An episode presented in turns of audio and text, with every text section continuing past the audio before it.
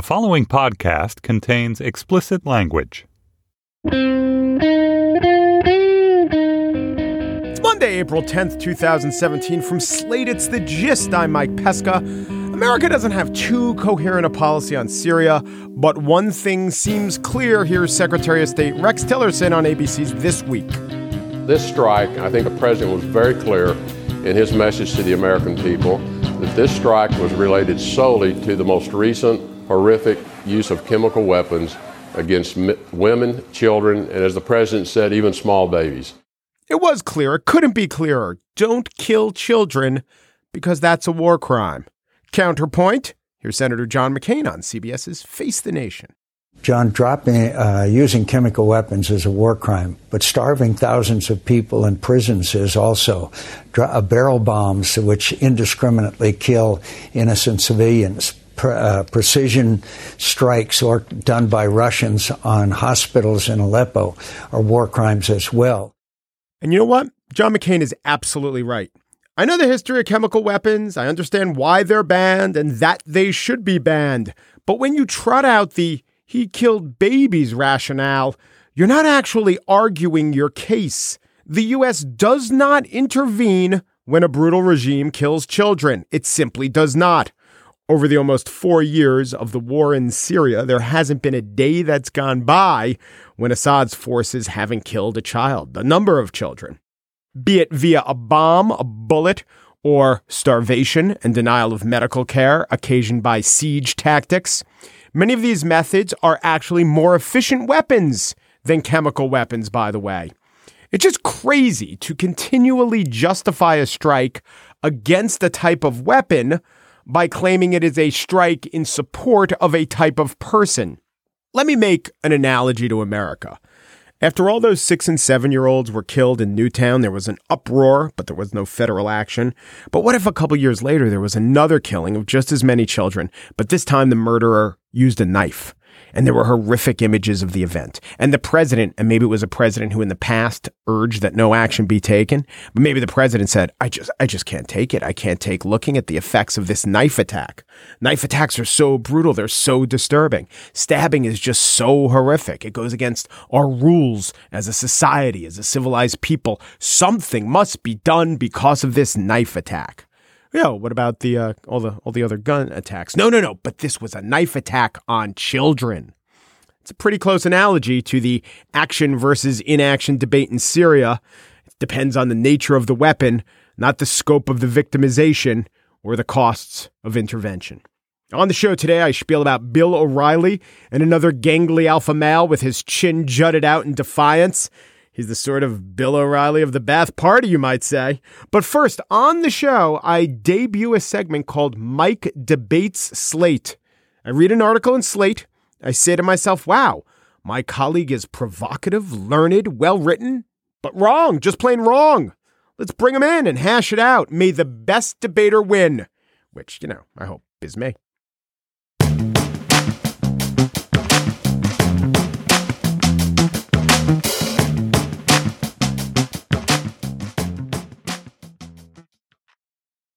On March 2nd, Charles Murray, author, political scientist, uh, most notably or infamously for the book The Bell Curve, which was published 23 years ago, he was to speak at Middlebury College, but protesters there essentially shut him down, going so far as to pull fire alarms not letting him expound upon what they called, I think fairly, his racist viewpoints.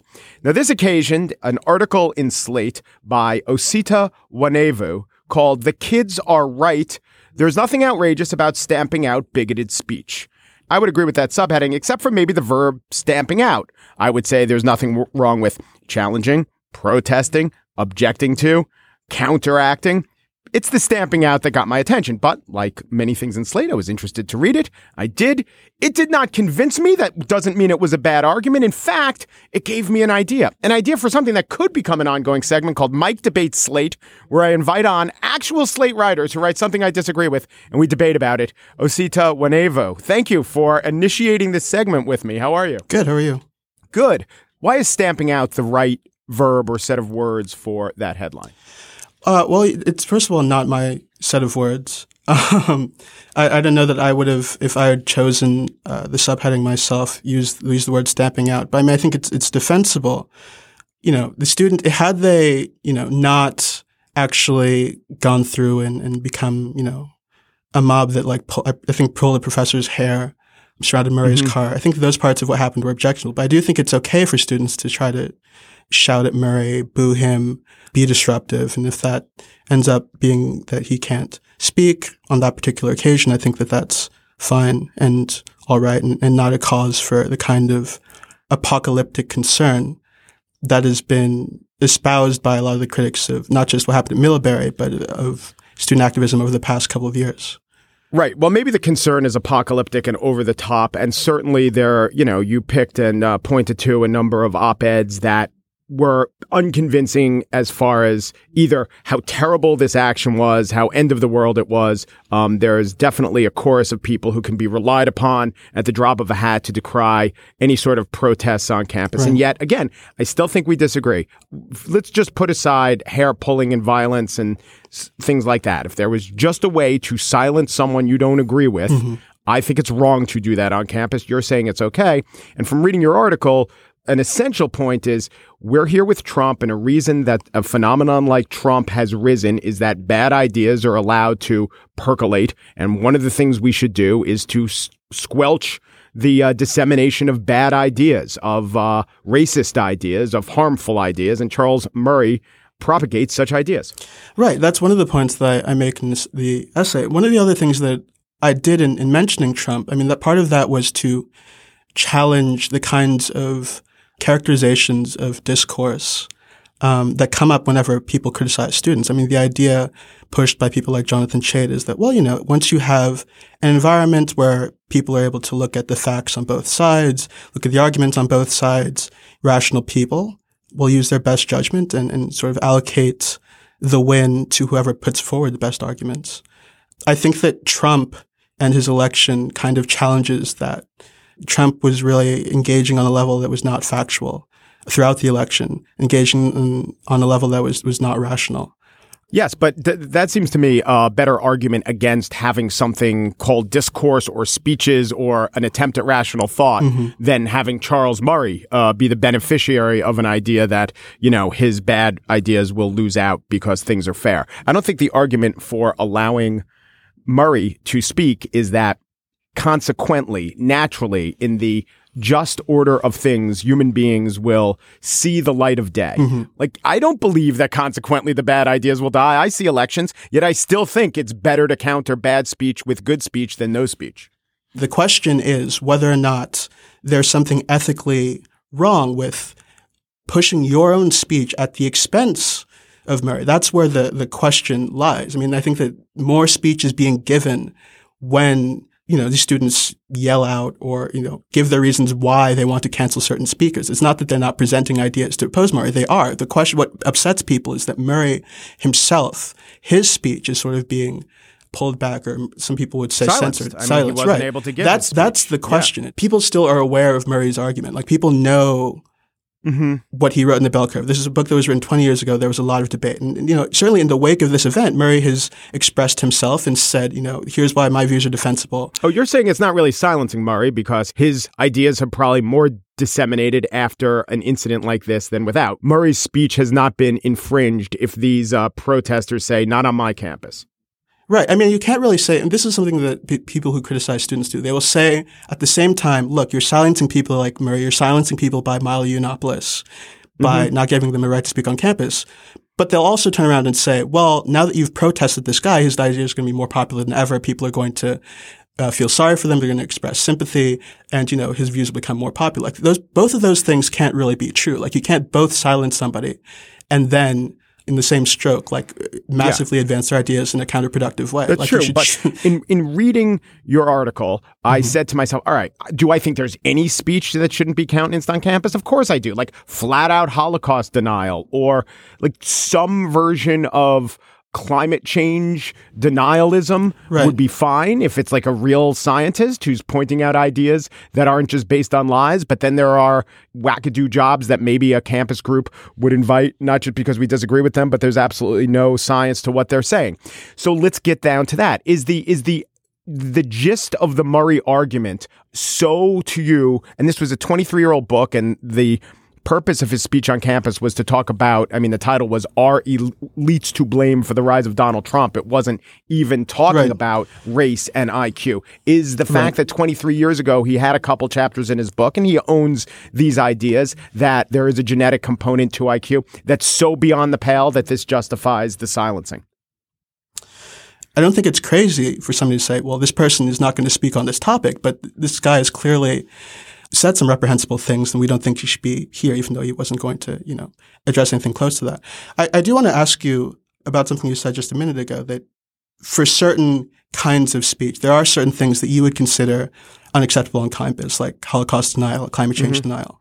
Some, some versions is- of climate change denial. Right, right. Some versions of that. But my question is, you know, why why those things? I mean, I think that you said earlier that, you know, there is an ideal to be upheld where you're sort of afraid that if there are certain categories of ideas that are stamped out, you don't necessarily need to believe that people will always make the right choices to understand the risks of doing something like that, of, of restricting certain kinds of speech. So doesn't that equally apply to, you know, if not Murray, Holocaust denial, climate change denial? Like why why doesn't that argument also hold true for those things that you think would be okay to ban from campus? Well, I would wonder if someone were to uh, invite a flat out Holocaust denier uh, to campus, like what their motivations would be. If there was actually a groundswell of support, I can't um, even imagine it, but who knows? The world is trending Nazi, right?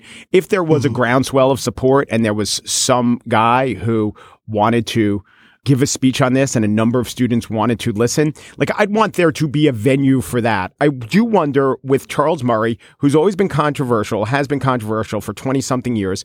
He is uh, some version of a conservative intellectual. And Right. even if he's so discredited by these chapters that he wrote 22 years ago, and he doesn't disown, he owns them. He says things like, I think it's most likely true that there's a genetic component to me, I think about that. I read about that. And then I came to a decision that I think his, I mean, there's whole books of essays rebutting that, but I don't feel worse for having engaged in the thought, you know? And since a lot of people do engage in the thought, I think it was more of a type where this is a thought that's out there in a somewhat significant way and rebutting the thought gets us somewhere. I mean, I just think of myself. Like, I, I didn't know what to think perhaps when this book came out when I was 20 years old, but I read about it and I'm like, oh, wow, Murray's wrong. And the people who adhere to that, that says something about them. There must be some other people in the audience who could have gone through that process like I did.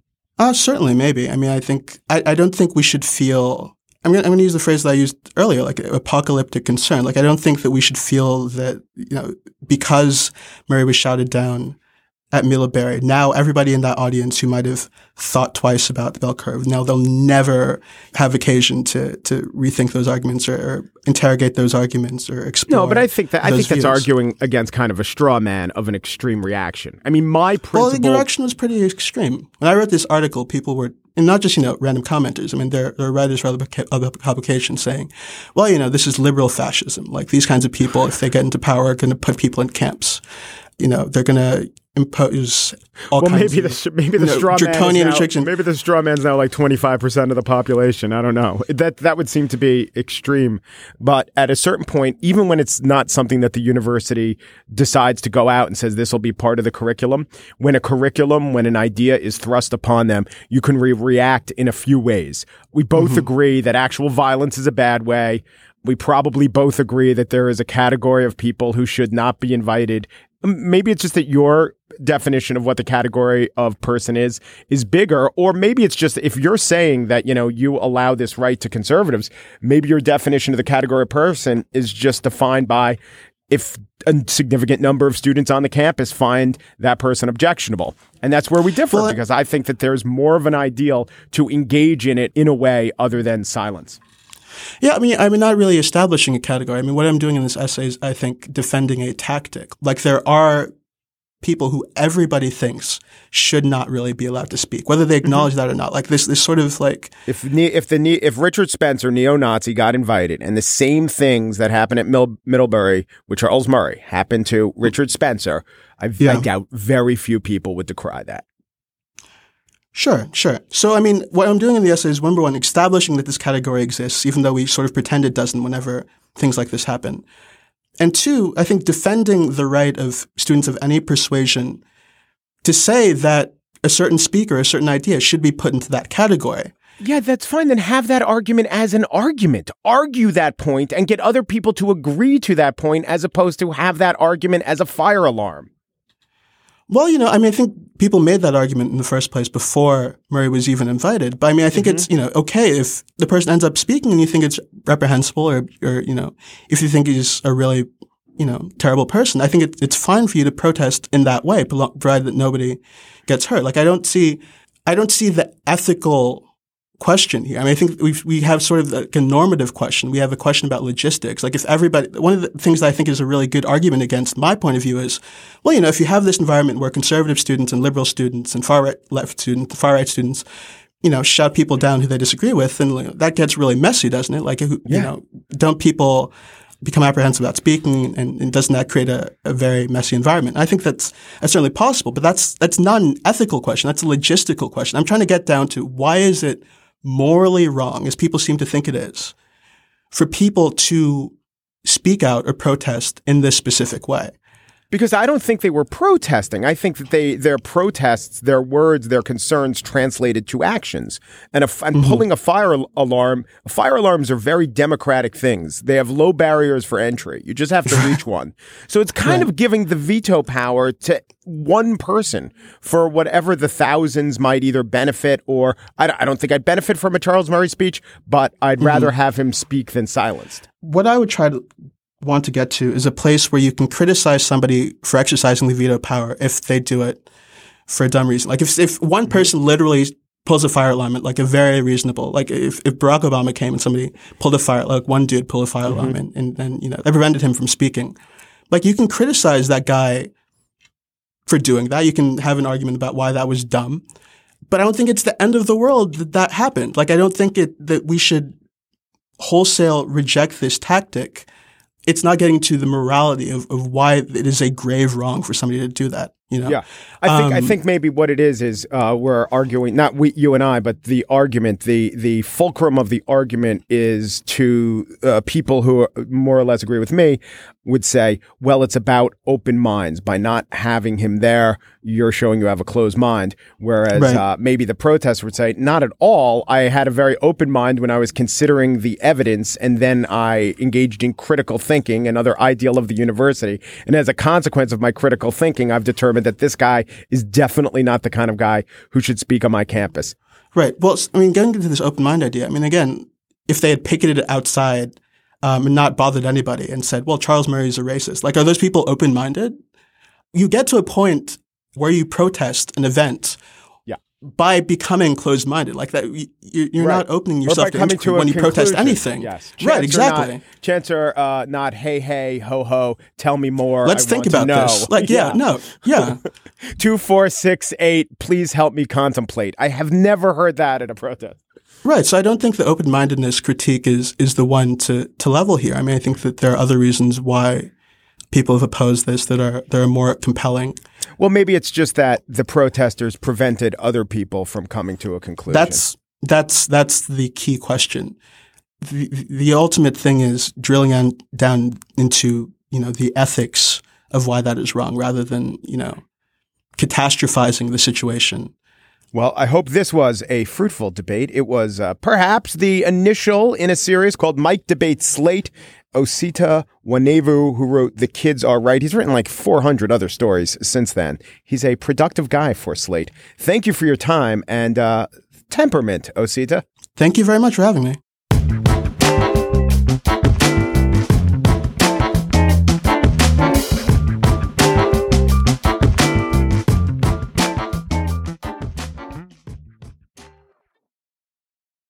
And now the spiel. Bill O'Reilly, son of Levittown by his own proclamation, Westbury, in actuality, registry of no political party, Republican, in truth, is author of the current New York Times number one bestseller, Old School. It's about how the man lives by a code of ethics. He is, in truth, a lecher.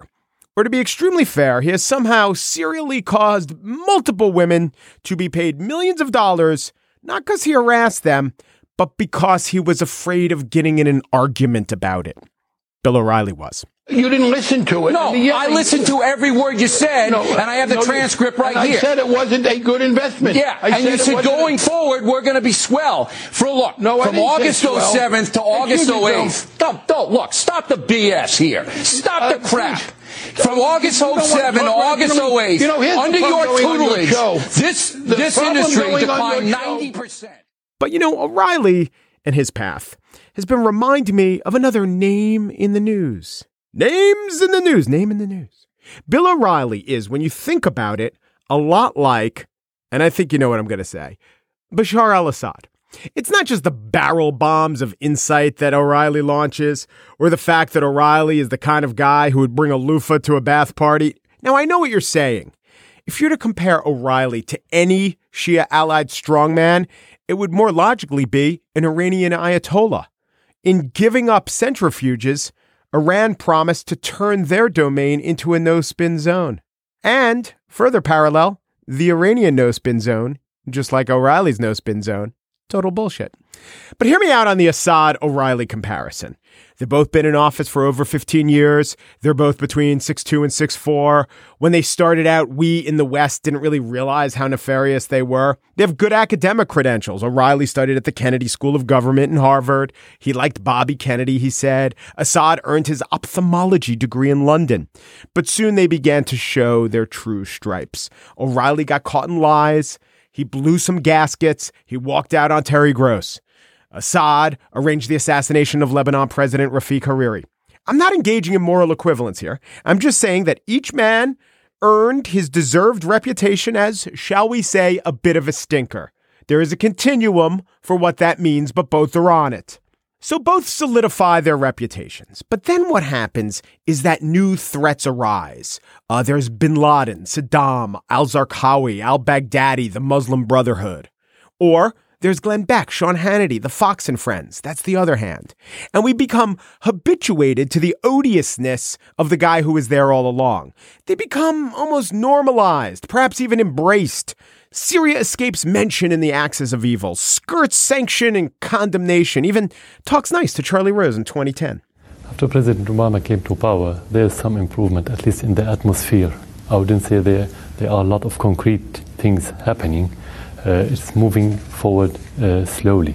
But the main interest of this administration now and the visit of uh, Senator Kerry is about how can we relaunch the peace process. On the domestic front, Bill O'Reilly also does respectful interviews with American journalists. David Letterman has him on many, many times. Now, we go through this every time you're here. How many of these best selling books have you written? Uh, we've had 10 number one bestsellers. 10 number one bestsellers. Yeah. And, and has. Thank you. Stephen Colbert essentially bases his entire character and career on the guy, Papa Bear. Jon Stewart debates O'Reilly in a pay per view event. The guy even crawls into O'Reilly's lap for a laugh. And on The Daily Show, he claims to have found common cause with Bill O'Reilly. You are like Pope Francis that has taken the Catholic Church yeah. into an era of acceptance and humility. You, you, Bill O'Reilly, can lead the flock of the fox fearful to a better place. I believe in you. And there is yet another instance of the overlap between Bashar al Assad and Bill O'Reilly. Let us hear Assad justifying his own existence. If you want to start genuinely as the United States to do so, it must be through the Syrian government. We are here. We are the Syrians. We, we, we own this country as Syrians. No, nobody else. Nobody would understand it like us. So you cannot defeat the terrorism without cooperation with the people and the government of any country. In other words, if you want to beat ISIS, you can't say that Assad needs to be overthrown. But wait a minute. O'Reilly clearly was calling for the overthrow of Assad. He was saying Obama was weak and Assad had to go. Didn't he say that? You need to admit you were wrong about saying that we needed to overthrow Assad and, and embolden I didn't say anything ISIS. about this Assad. Point. I had no This analysis on You Assad never at all. said anything about Assad. No. I find that very hard to believe. Well, then you have to go well, back and Monica check. Has. I didn't care about Then Assad one Monica way or the This other. just was the- Oh, so there you have it. To listen to Bill O'Reilly, he's just like Assad. Both guys are absolutely fine with Assad being in power. Actually, in truth, on this issue, there might not be much overlap. Assad honestly does hold that belief, but if you do check the tapes, it turns out on this one, like on so many others, O'Reilly is simply lying.